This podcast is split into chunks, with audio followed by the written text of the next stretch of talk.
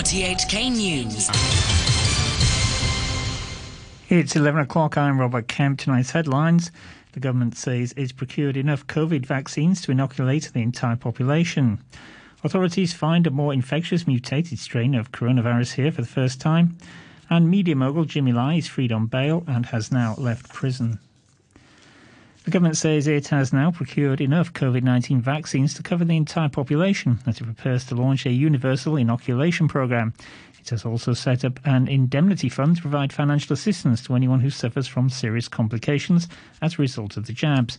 Francis Sitt reports. Chief Executive Carrie Lam said the government has now secured another 7.5 million doses of a vaccine jointly developed by Oxford University and Anglo-Swedish pharmaceutical giant AstraZeneca. On top of the 50 million doses secured earlier from two sources, mainland firm Sinovac and German firm BioNTech, that makes a total of 22.5 million doses. Enough, Mrs. Lam said, for the two jobs required for every Hong Kong resident. A new legal framework approved by her executive council will pave the way for their use on an emergency basis. The Sinovac vaccine is expected to be the first to arrive as early as next month. All of the vaccines have been rushed to market, drawing concerns in some quarters about their safety and efficacy. But Mrs. Lam noted that more and more data is emerging, and people should look at the cold hard facts rather than focus on the vaccine's country of origin. When one looks at the vaccine, is the safety, is the efficacy, is the quality. It's not a particular place. It's not particular sentiment of where do you want that vaccine to come from. She also said she had been misunderstood when she said earlier that people wouldn't have a choice as to which vaccine they can receive.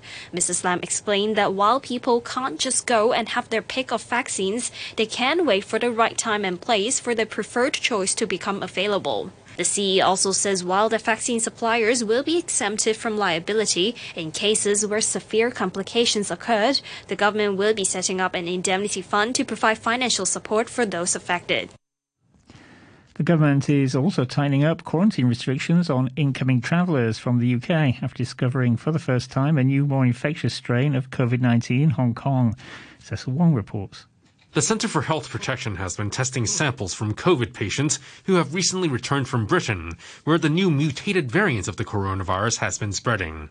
And they found two samples, both from teenage patients, that appear to match this new variant. A 14 year old student is still being treated in hospital, while the other, who's 17, has been discharged. Authorities are following up on their close contacts.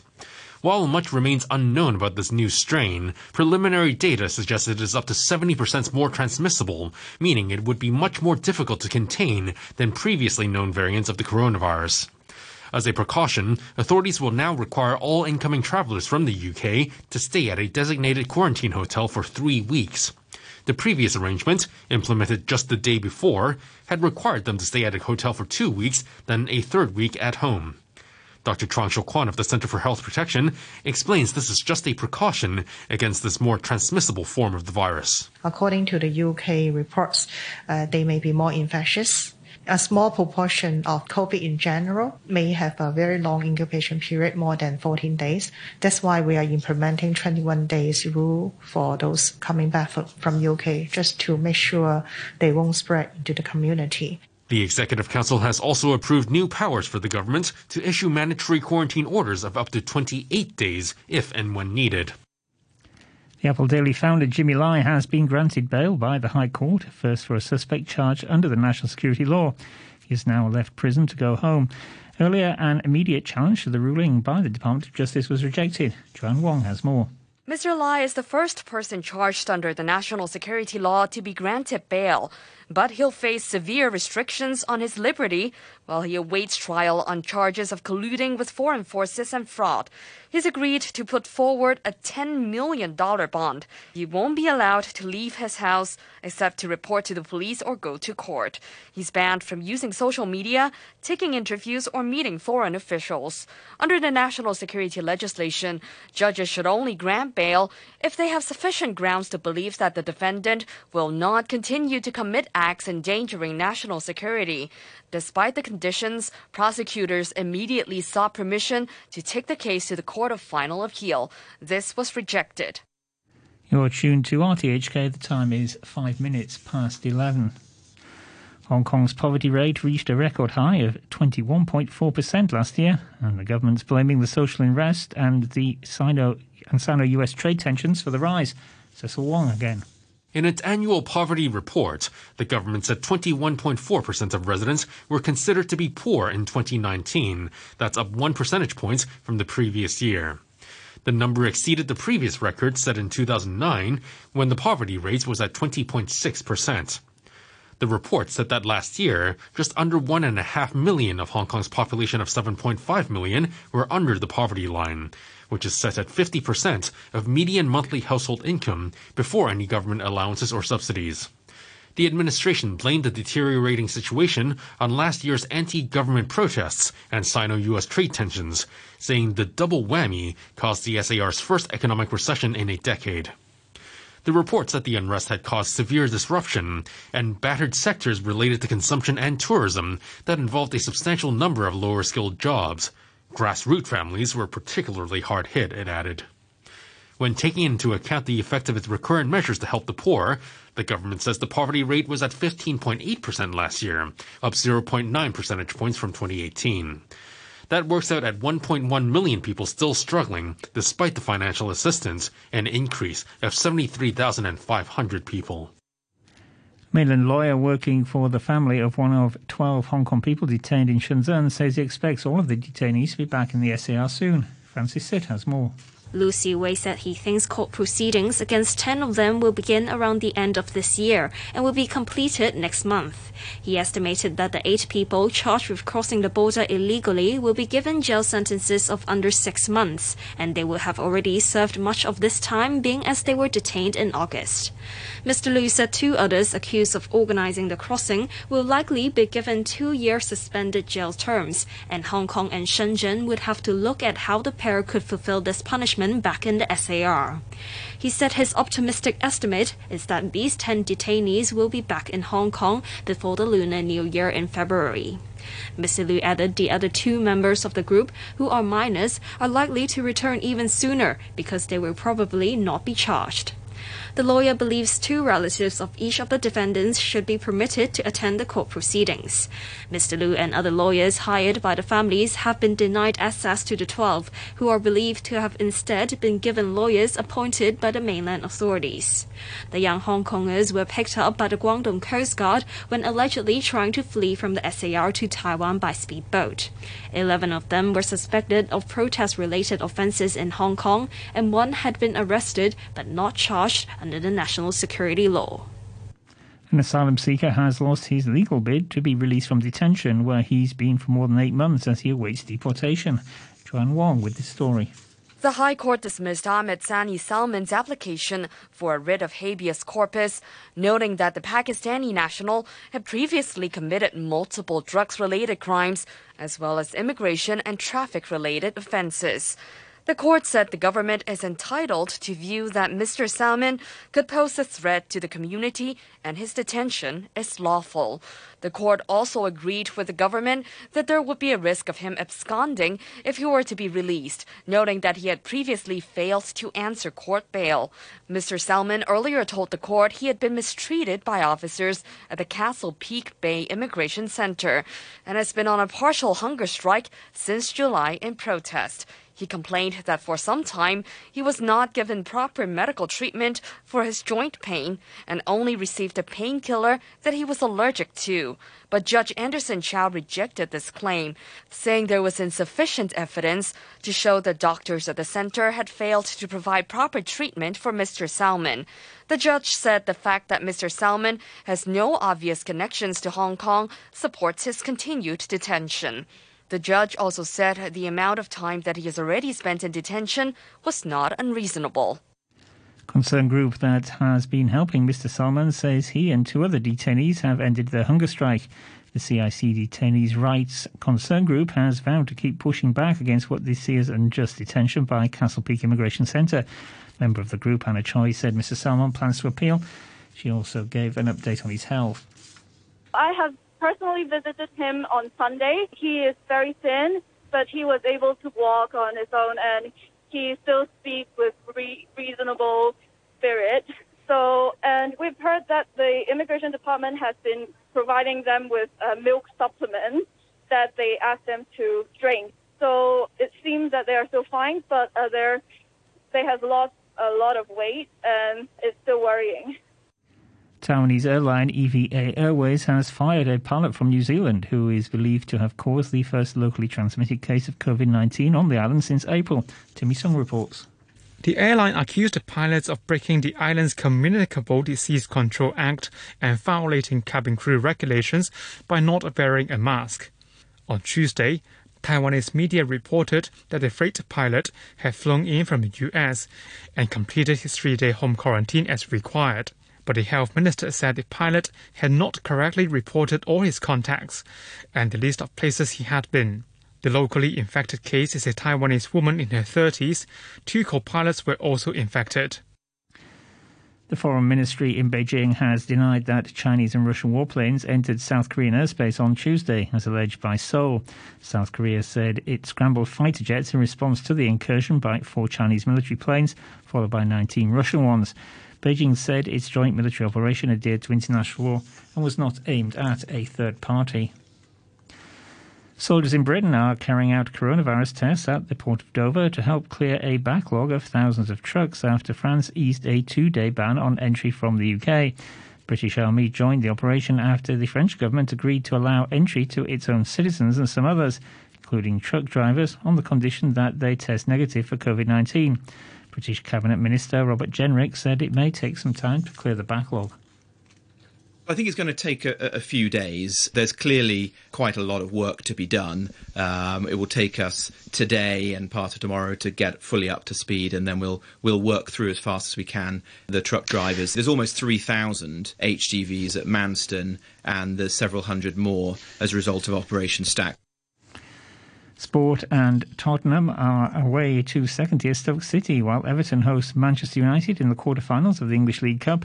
Everton has never won the competition. Here's the manager, Carlo Ancelotti.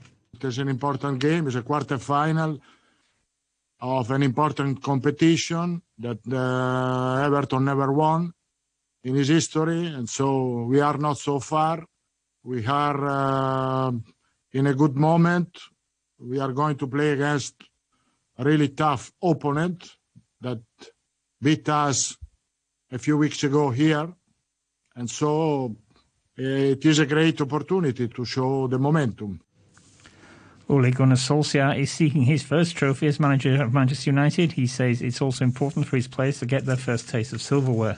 Yes, of course, it's uh, something we aim for. We want to improve every season, and to improve from last year is to get to the final.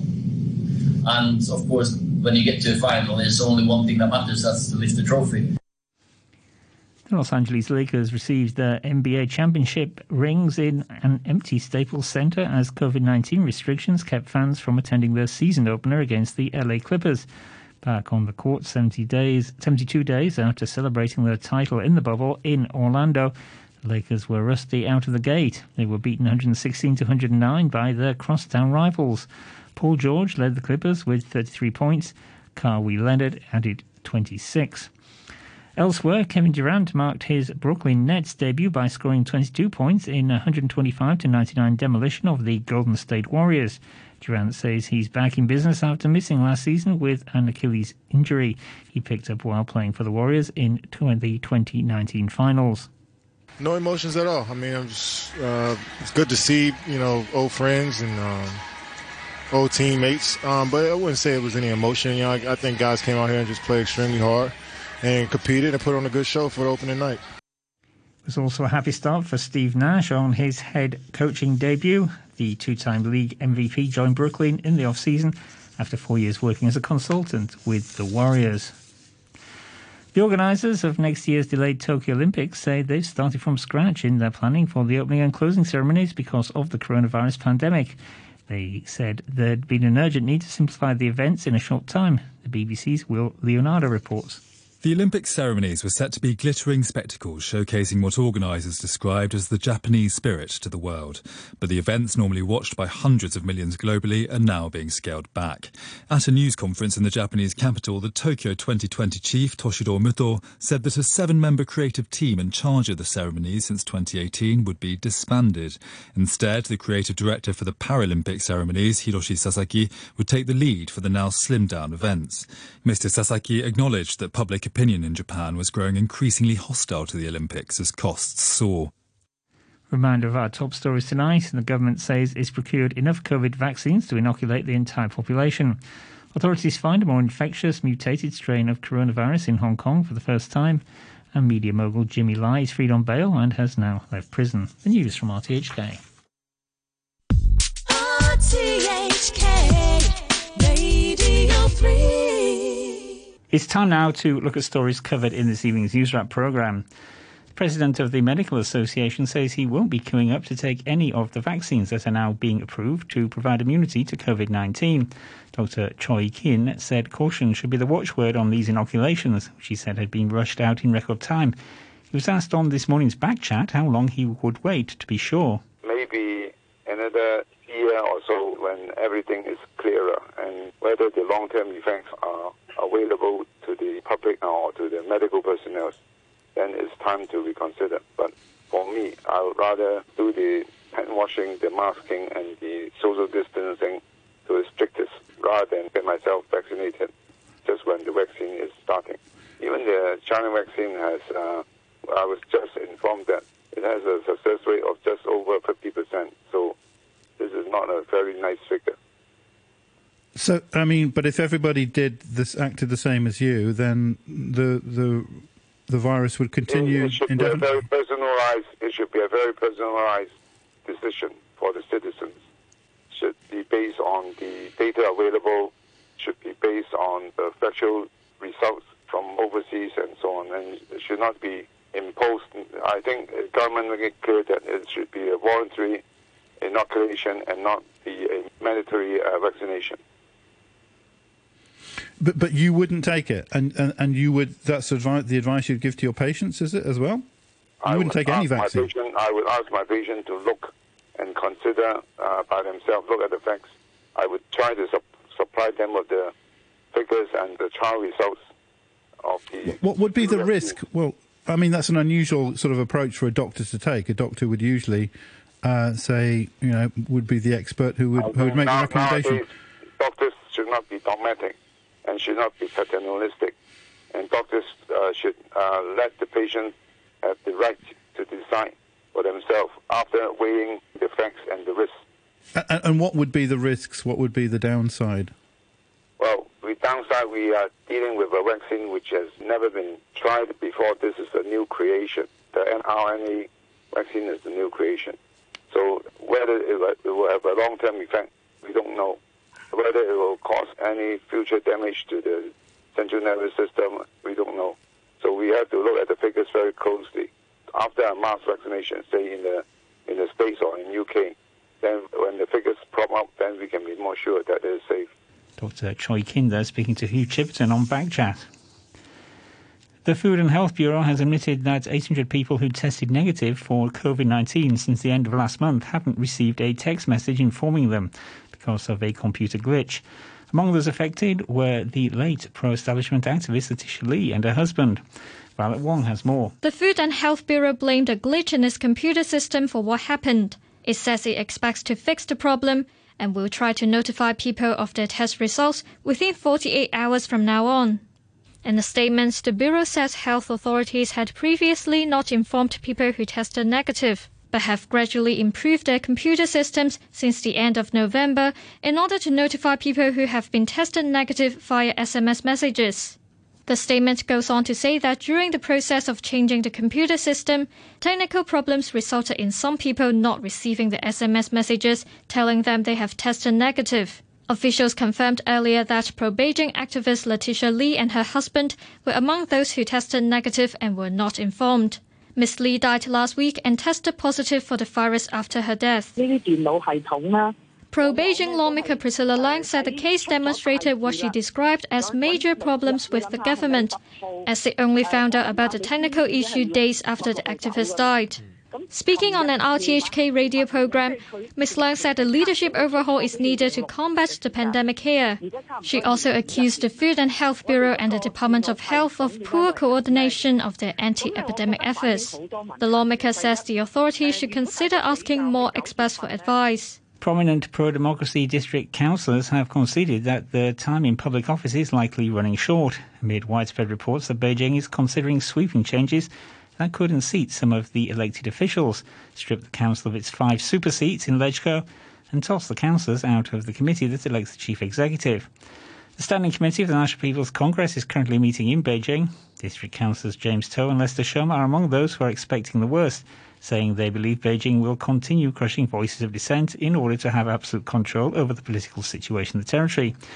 But Mr. To told Violet Wong that if this happens, it would put paid to the pretense that the central authorities care about the views of people at all. I perceive that the thinking of Beijing is that the citizen of Hong Kong, reflected from the latest district council election, is not to be respected. Otherwise, they feel they will lose control of the choice of the candidate or the electoral majority through election that they feel dominated by not very cooperative Chinese citizens in Hong Kong. Uh, therefore, they don't want to pretend that one country, two system is in place. So that uh, they will do whatever they feel is necessary to have uh, absolute control of the political power in Hong Kong.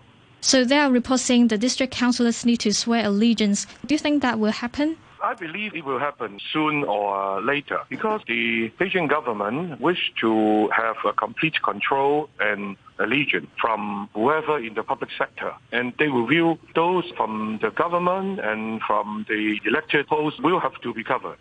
Will you comply with the requirement? And do you expect other district councillors to do so? Well, uh, personally, I have no problem of making the oath because previously, for 30 years, uh, I have been making the same, the very same oath uh, in LegCo. What about other district councillors? Will you think uh, many of them will actually refuse to sign and there will be a wave of disqualifications? Well, it's, it's very difficult to tell, but I believe that maybe some will refuse. But given the very high pressure in the circumstances uh, and the very limited space that politicians wish to serve the society. Maybe many councillors, after careful thinking, may have um, reluctantly signed and, and make the oath.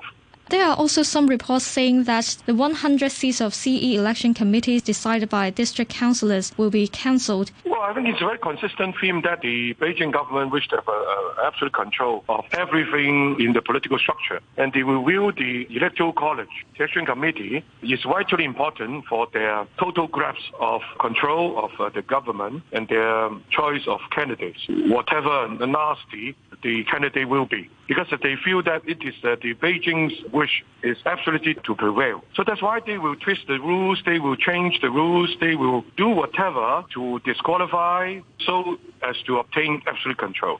Pro Beijing lawmaker Junius Ho is setting up a national security education centre to foster what he described as correct and positive attitudes among young people. It'll also propose teaching material to the Education Bureau for a revamped liberal studies curriculum. Natalie Cheng reports. Junius Ho, who founded a group behind the center's creation, said the new facility will promote patriotism and national security legislation to secondary schools through talks and mainland tours. Ten schools have been reached to kickstart the campaign.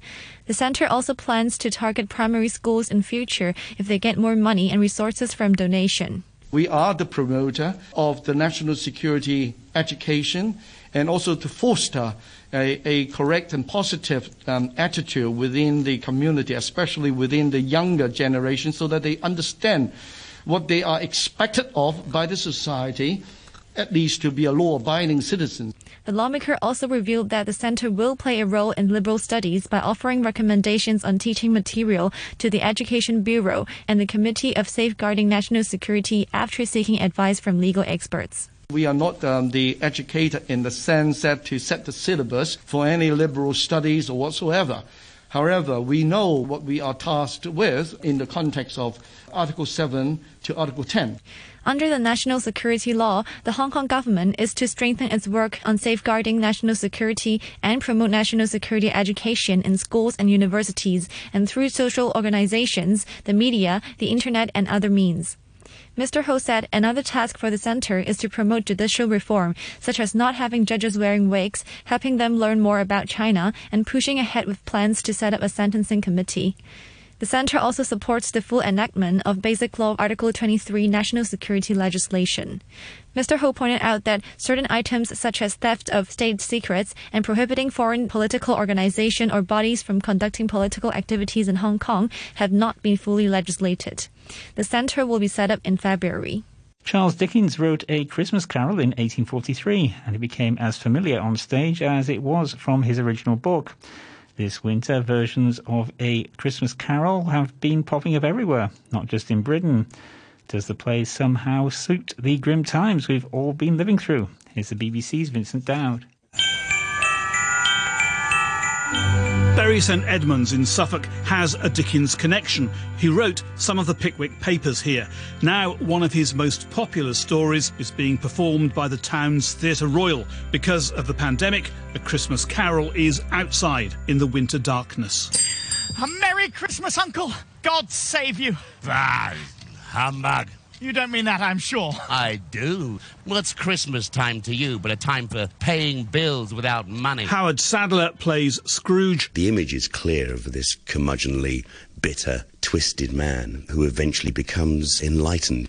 There certainly is, if not a religious, then a spiritual aspect to it. Owen Calvert Lyons directed. There's something brilliant about how well loved and how well known the story is because it allows you to make shortcuts. It's so steeped into our culture now that you can assume that actually the audience know where you're going. Oh, but he was a tight fisted hand at the grindstone Scrooge. Suffolk remains in England's coronavirus tier 2 socially distanced theatre can continue. In the UK, there were more than 20 Christmas carols ready to run this month, though some fell foul of COVID 19 regulations. London's Old Vic made the smart decision to revive its adaptation online only with no audience, yet it dramatises movingly the death in poverty of Tiny Tim, which can be avoided if only the wealthy Ebenezer Scrooge will rediscover his humanity. Adapter Jack Thorne thinks the shape of Dickens' story can help draw in a stage audience. Well, it's in four acts goes to Christmas past, Christmas present, goes to Christmas future, and then the redemption that's a lovely sort of Ibsen like, you know, structure for you to see the play by. I love all of Dickens's stories. There's no one quite like him. How he frames a story through a political landscape and never lets that political landscape dominate the telling. Dickens was radically critical of poverty in his book. So is the play really still about poverty? I think the reason why there's a glut of Christmas Carol shows this year is nothing to do with COVID. When I was a kid, there may have been a few food banks in operation. There weren't that many. It's shocking that they have become the norm, that it's now okay for people to be in that level of poverty. I feel like we're letting society down right now. And that's why I think so many people have Christmas Carol in their hearts right now. It makes me love the story even more.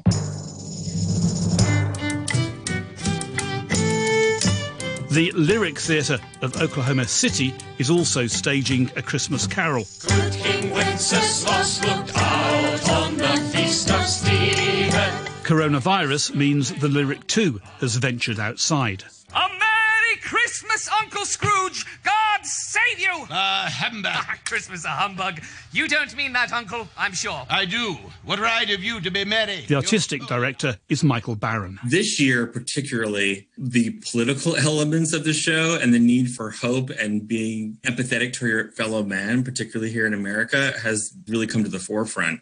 We always ask for donations for the Regional Food Bank of Oklahoma, and this year it's even more necessary.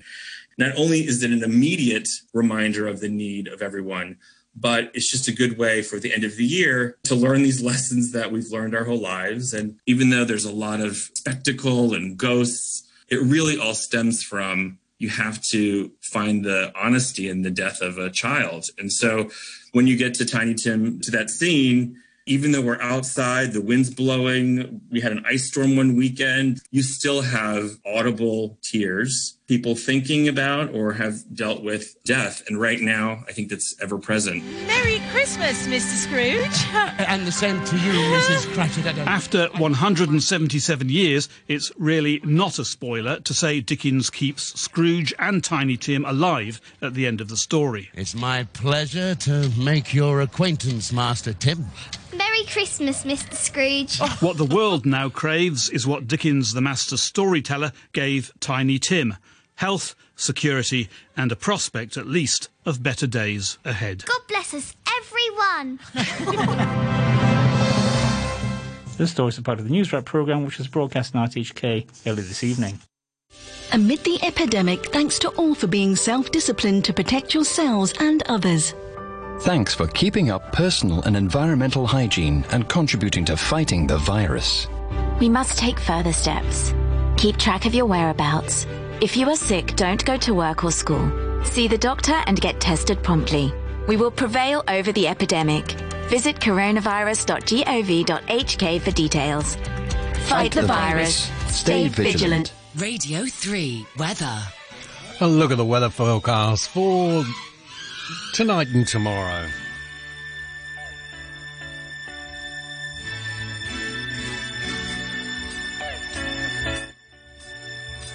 Mainly cloudy, dry with sunny periods during the day. Temperatures ranging between 17 and 22 degrees.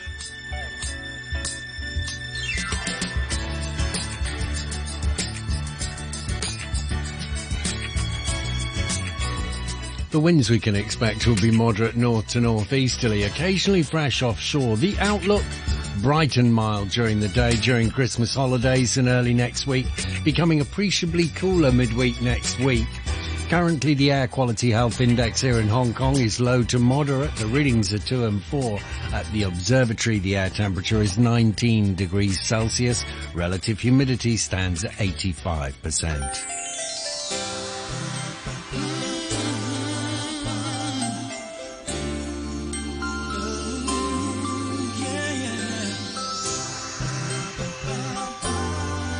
RTHK Radio 3.